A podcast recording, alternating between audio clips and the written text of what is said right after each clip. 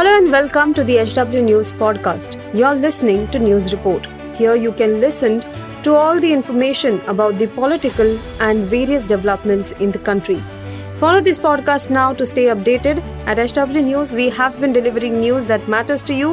Our goal is to present you with information that stimulates conversations around topics of larger public importance that are often lost in the noise of shrill prime-time cacophony.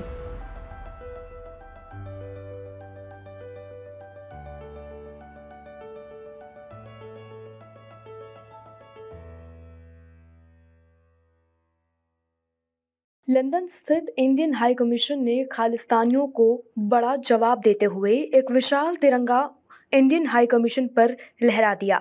बता दें कि रविवार को कुछ खालिस्तान समर्थकों ने London स्थित भारतीय उच्चायोग से भारतीय राष्ट्रीय ध्वज को उतारने की कोशिश की और खालिस्तान के समर्थन में नारेबाजी की। हालांकि इंडियन हाई कमीशन के एक अधिकारी ने गजब की हिम्मत दिखाते हुए खालिस्तानियों का विरोध किया और खालिस्तानी झंडे को फहराने की कोशिश कर रहे युवक से खालिस्तानी झंडा लेकर फेंक दिया। घटना का वीडियो भी सोशल मीडिया पर खूब वायरल हो रहा है और लोग इंडियन हाई कमीशन के अधिकारी की हिम्मत की तारीफ कर रहे हैं। वहीं घटना के बाद खालिस्तानियों को बड़ा जवाब देते हुए इंडियन हाई कमीशन पर एक विशाल तिरंगा झंडा फहराया गया है। सरकार ने ब्रिटिश उच्चायोग को किया तलब। वहीं लंदन में हुई घटना के बाद भारतीय विदेश मंत्रालय ने ब्रिटेन की उच्चायुक्त को तलब किया है और लंदन में हुई घटना पर नाराजगी जाहिर की है।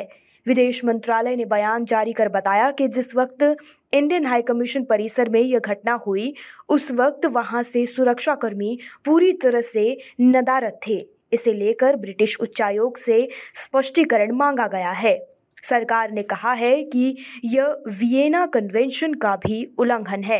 सरकार ने ब्रिटिश उच्चायोग से घटना के दोषियों के खिलाफ सख्त कार्रवाई करने की मांग की है। उल्लेखनीय है कि भारत में वारिस पंजाब तेज संगठन के जत्थेदार अमृतपाल सिंह के खिलाफ कार्रवाई चल रही है। इसी कार्रवाई से खालिस्तान समर्थक तमतमाए हुए हैं और उनके द्वारा विरोध प्रदर्शन किया जा रहा है। लंदन में इंडियन हाई कमीशन में हुए विरोध प्रदर्शन भी इन्हीं विरोध प्रदर्शन का हिस्सा था।